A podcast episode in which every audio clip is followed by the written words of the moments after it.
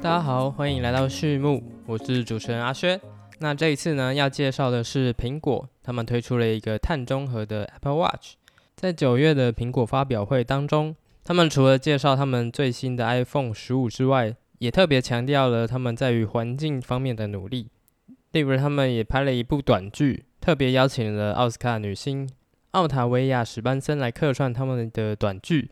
她在这一部剧中饰演 Mother Nature。就是自然之母来负责监督他们整个苹果公司在于环保领域的表现。那其中最亮眼就是他们的 Apple Watch 推出了一个碳中和的系列，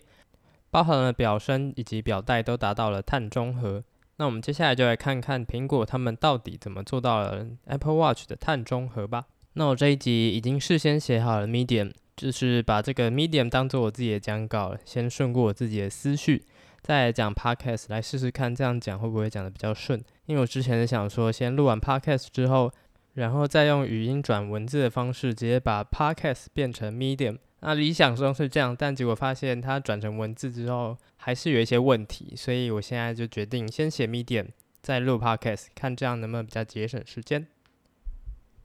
那至于为什么是挑苹果 Apple Watch 这件事来当做主题呢？原本只是想要蹭蹭他们的热度。毕竟他们可是苹果，然后又很多人用了苹果的产品，我想说应该可以激起他们对于这个环境意识的想法。但推出来之后，其实好像发现没有太多人想要点进去看我的 Medium，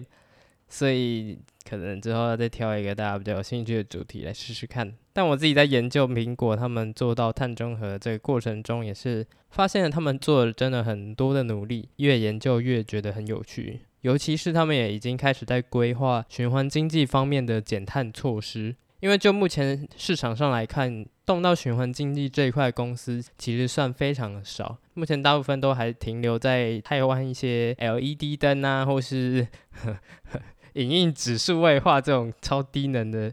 好，不能说低能，就是一些比较简单基础的减碳措施上面，要跳到循环经济那一块，中间还有一段很大的路要走。所以苹果他们现在同时在做呃广布绿电，还有积极的使用这些再生料，已经算是非常超前部署的行动。好，那接下来就进到正式的内容。这一篇的标题叫做“为什么苹果他们要推出碳中和的 Apple Watch”。在开始之前呢，我们要先来谈谈什么是碳中和。大家可能最近都听到很多净零啊、碳中和这些名词。那现在先来帮大家区分一下净零跟碳中和它们之间的差异。那它们两个概念基本上算是类似的，就是一个组织或是机构，他们排到大气中的碳的净排碳量是零，就是等于排出来的碳量以及移除掉的碳量是零。那至于净零跟碳中和，它们最大的差异在于，碳中和可以接受企业去使用碳抵换的方式。来抵消掉他们排出来的碳。那这边又有另一个问题，到底什么是碳抵换呢？碳抵换的英文叫做 carbon offset，它指的意思就是一间申请企业，它提出了自愿减量的专案，例如它去建构了再生能源或是种森林等等。那这样的专案经过一个科学验证之后，计算出来它总共达到的减碳量。于是它就可以产生了这样的减碳额度，那这个减碳额度就可以去卖给其他企业。那如果企业去购买这样的碳权，就代表他使用了碳抵换这样的方式，就是意思就是说，他不是透过自己的努力去把这个碳捕捉下来，而是去买别人的努力来当做自己的努力这样子。好，那再回到碳中和跟净零的差异。碳中和呢，它没有规范说企业不能使用碳抵换这样的方式，而净零根据 SBTI，就是科学减量目标倡议这个组织提出来的规范，一间企业它必须要自己减掉九十趴的碳之后，剩下的十趴非常难减、非常细微的这种碳，它可以去用碳抵换的方式来做最后的减碳的部分。那为什么会这样规范呢？因为你使用碳抵换的方式，可想而知会比较简单。比起自己投资一堆人力、资金等等的做到自身的减碳，他只要花大钱去买别人减的碳量就好了。自己并不需要做什么样的努力。那所以因此去买碳权这样的事情，也开始被一些人诟病。其实他根本没有心想要认真做减碳这件事情，而碳抵换的方式还存在一些问题，我在后面会再提到。好，那接下来讲完了碳中和跟净零的差异之后呢，我们就要来看看苹果它的碳中和的目标。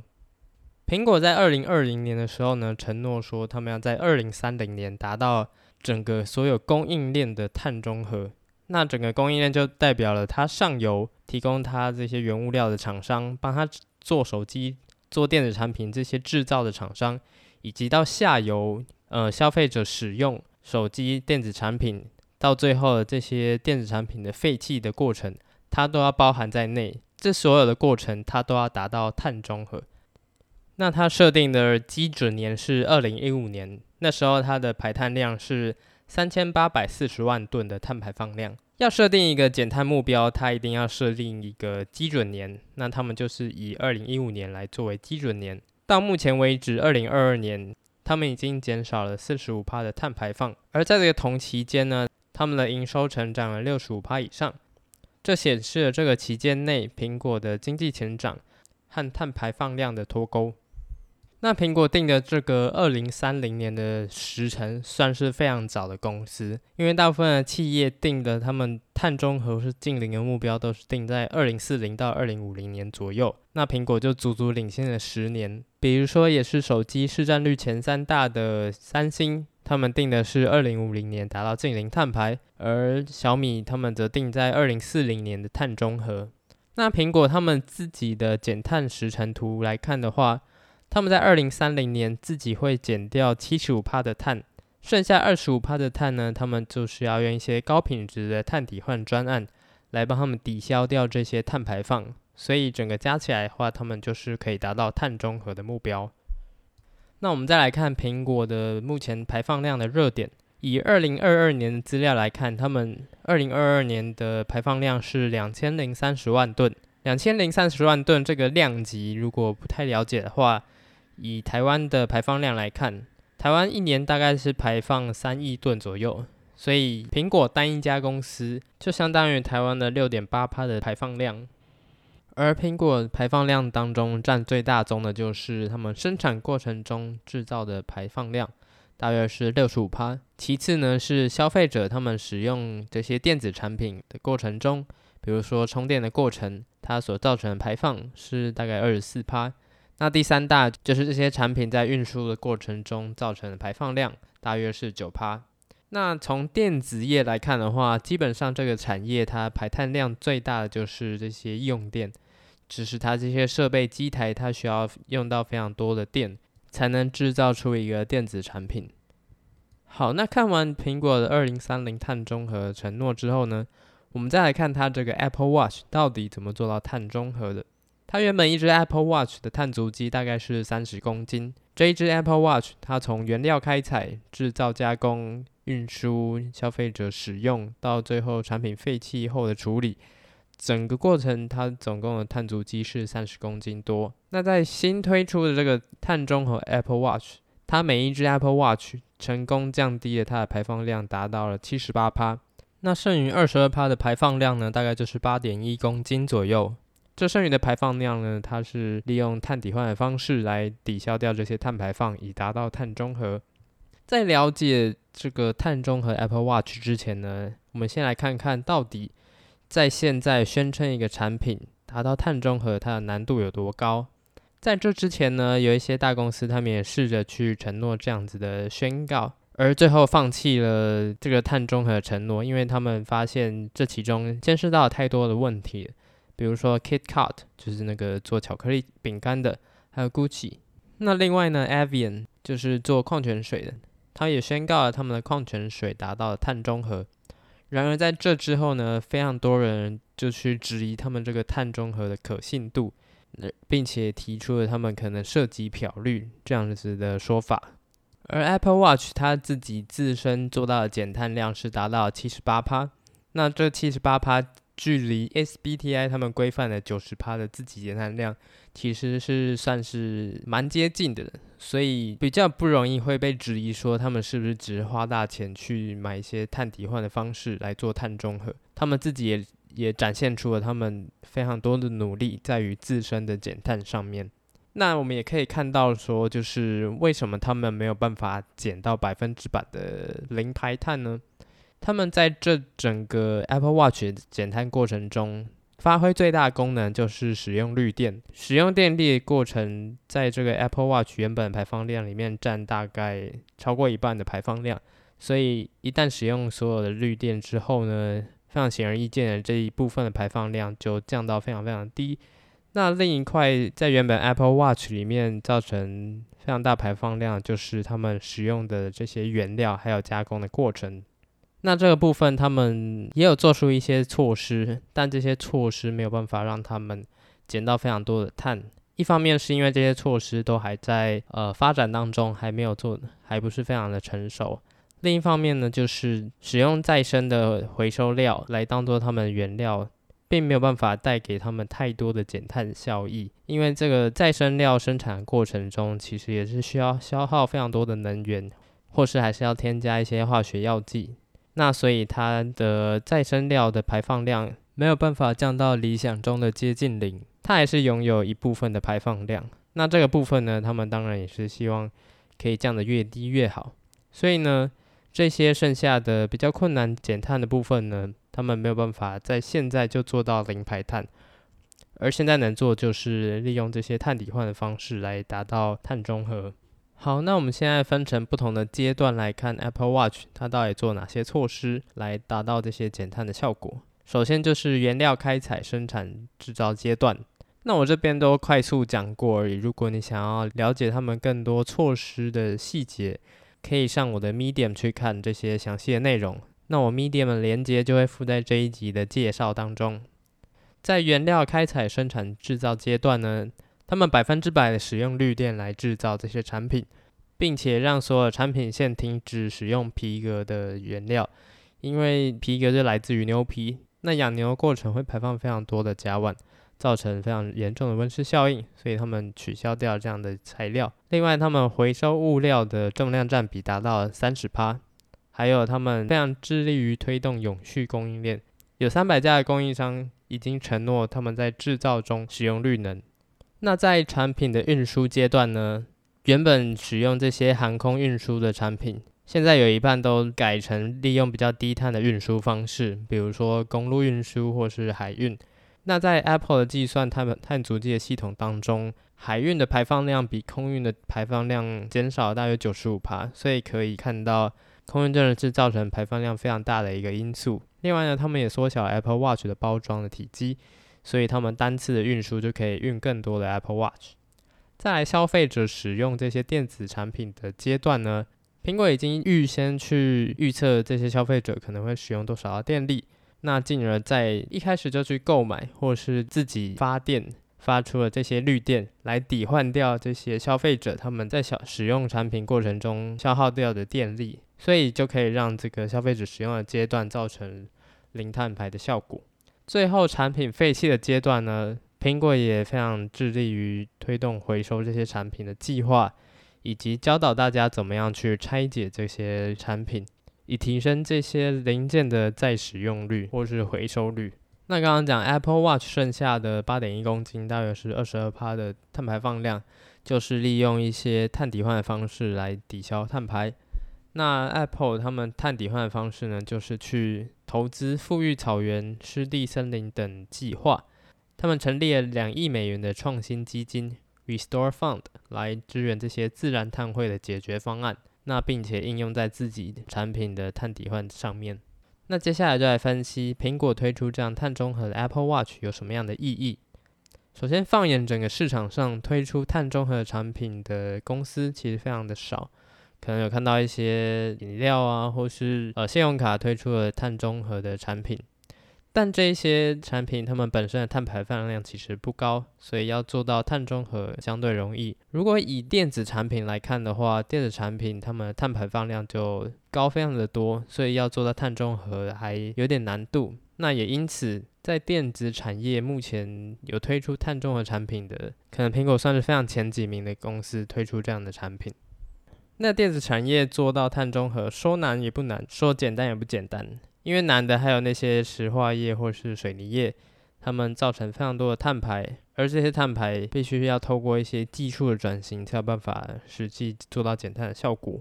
那这些电子产业，他们最主要碳排放来源就是用电。那用电的抵消碳排的方式，就是第一个减少用电，第二个是使用低碳能源。这两个部分目前都已经有一些成熟的商业解决方案。所以要做到电力的减排，并不是天马行空的想法，是有办法真的去投资人力资金在上面之后，看到开花结果的成果。那也就像是目前看到的碳中和 Apple Watch 一样，而苹果把这些所有的减碳措施的效益，全部集中在 Apple Watch，让它成为一个碳中和的 Apple Watch。这是什么意思呢？就是比如说，今天国家要去发展体育产业，那他不可能把所有的资源平分给所有的运动员，因为这样带来的效益并不会太高，而是会把这些资源集中在某几个特别优秀的运动员上面，让他们在国际舞台上发光发热，带回一些奖项奖杯之后，更有利于政府要推动接下来的体育活动或是一些体育政策等等的。以争取更多的资源，还有说服相关的利害关系人，所以就像类似的概念，苹果把所有的减碳效益都集中在 Apple Watch 上面，让他们可以有这样子碳中和的行销手段来去做宣传，以及达成某些阶段性的里程碑，对他们来说也是会有非常多的好处的。那接下来就分成三个部分来看苹果推出碳中和手表的意义。首先是他们可以用来测试消费者目前到底有没有具备足够的责任消费的意识，因为他们有推出了碳中和以及非碳中和的手表，那价钱是一样的，所以就可以去看大家到底有没有更倾向于选择碳中和手表来做购买，也可以去评估说到底哪一个地区的市场，他们的消费者拥有更高的消费意识。那之后，如果他们继续去推碳中和的笔电、平板等等的产品的时候，可能就可以更着重在这些市场的行销上。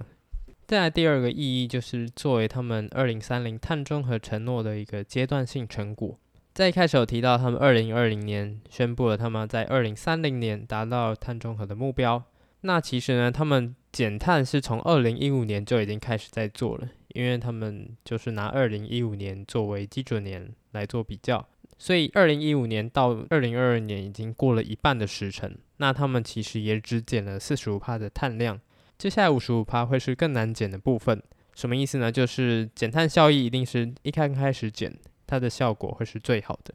那后面剩下的都会是一些比较困难、比较难减的部分，所以剩下的五十五帕一定会比前面四十五帕更难减。那它的量又更多，多了十趴，剩下来一半的时程，就是到二零三零年之前，他们必须要减掉五十五趴的排碳量，是会显得更急迫的，或是说时程会是更赶的。所以呢，必须要说服他们投资人或是其他利害关系人，继续相信他们在环境上承诺的话，势必目前就是要推出一些成果了。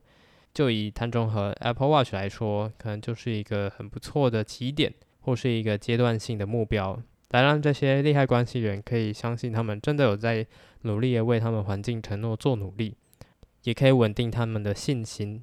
再来第三个意义就是领先竞争对手，在一开始就提到说，苹果他们设定碳中和的时程是比它的竞争对手三星跟小米都早上非常多的。而在现在，三星跟小米都还处在刚起步减碳的阶段时候，苹果就已经推出了碳中和的 Apple Watch，这样带给他们的冲击肯定是非常大的。苹果在二零三零年之后，要怎么样更积极的去提出一些环境承诺，也是它的竞争对手都需要非常密切关注的焦点。那苹果它去成为这样领头羊，最大的好处当然就是拥有非常好的公司形象。那原本他们的形象可能就是一个非常注重品质的电子产品公司，现在又额外加上了这些具有环保形象、环保标签的公司，一定可以为他们的产品带来更多的附加价值。那除了能维持他们公司的良好形象之外呢，也让他们可以去应对逐渐开始征收的碳税费这些趋势，降低他们未来生产这些电子产品的成本。好，虽然苹果他们推出碳中和 Apple Watch。有非常多代表性的意义，但他们离他们二零三零年碳中和目标还有一段非常大的距离。目前他们还只做了 Apple Watch 的碳中和，他们还有很多其他非常多的产品，比如说 iPhone、iPad，还有笔记型电脑等等，这些排放量都比 Apple Watch 高上非常多。Apple Watch 的碳足迹大概是三十多公斤，那 iPhone 的话大概是六十到一百二十公斤，iPad 的话是一百三到两百六。那笔记型电脑又是更多，所以这些更多碳足迹的产品要怎么样去做到碳中和，又是一个不同等级的难度。那当然，他们有了这样子碳中和 Apple Watch 当做先例，就是一个很好的示范，可以为他们预做一些热身，还有从中学习很多非常宝贵的经验。那他们接下来重点也放在增加使用绿电以及积极提倡循环经济概念。就如同刚刚提到的，电子产品它里面碳排放最大的来源就是使用的电力，而另一方面能做就是降低这些原料它生产过程所造成的碳排。要做到这件事情的话，就是要去提倡循环经济。那目前苹果的永续长 Lisa Jackson，她也非常积极在推动循环经济的这些概念。循环经济的概念不只包含使用再生原料，还有很多循环的商业模式，比如说提倡回收或是鼓励维修，还有共享租赁等等，这些都是有办法去思考的面向。而提倡循环经济这部分就要牵涉到非常多的供应商的部分，因为这主要都是去要求他们去做这件事情。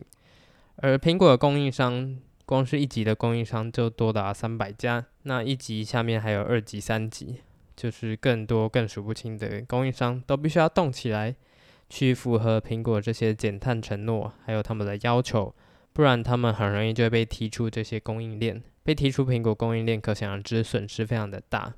以一个实际的例子来说，苹果就设定了这样子减碳目标之后呢，台积电它为了因应苹果这个要求。台积电在自己的采购准则里面就加入了供应链碳足迹，还有减碳绩效这些评比的因素，来要求台积电的供应商也要做到一些相对应的措施。那另一个值得注意的问题就是苹果碳底换专案的这个部分，虽然说他们非常强调他们是使用高品质的碳抵换专案，那这边就要来说明一下为什么他们要强调是使用高品质的。因为目前碳权、碳抵换这个部分的争议有非常的多，最主要的争议是来自于自然碳汇的这个部分。自然碳汇就是指去种树、种森林之后，他们带来的减碳效益来拿来卖。那要怎么样去评估这些自然碳汇的减碳效益，就是一个非常复杂的部分。那它这其中也牵扯到一些弹性假设的空间。所以就让评估出来的减碳效益可能就不是那么可靠。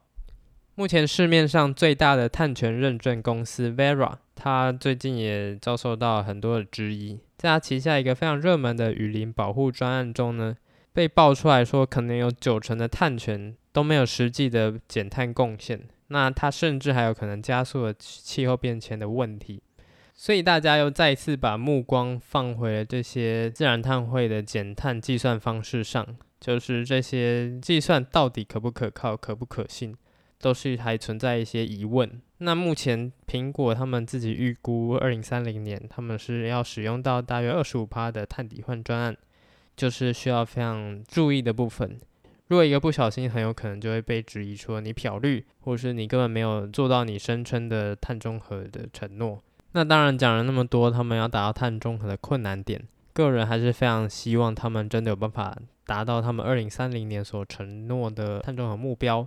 因为这会将是全球去实现企业永续它非常重要的一步。大家现在都各自在讲说，在二零四零或二零五零年要达到净零排碳，但可能有一部分的自己也不相信说有办法做到零碳排这件事情。毕竟定在那么久之后，到底要怎么样变化，大家谁也说不准。反正就先跟着风潮来去定这样的承诺，最后大家看到底要怎么做，再看着办。那如果苹果真的在二零三零年率先做到这件事情，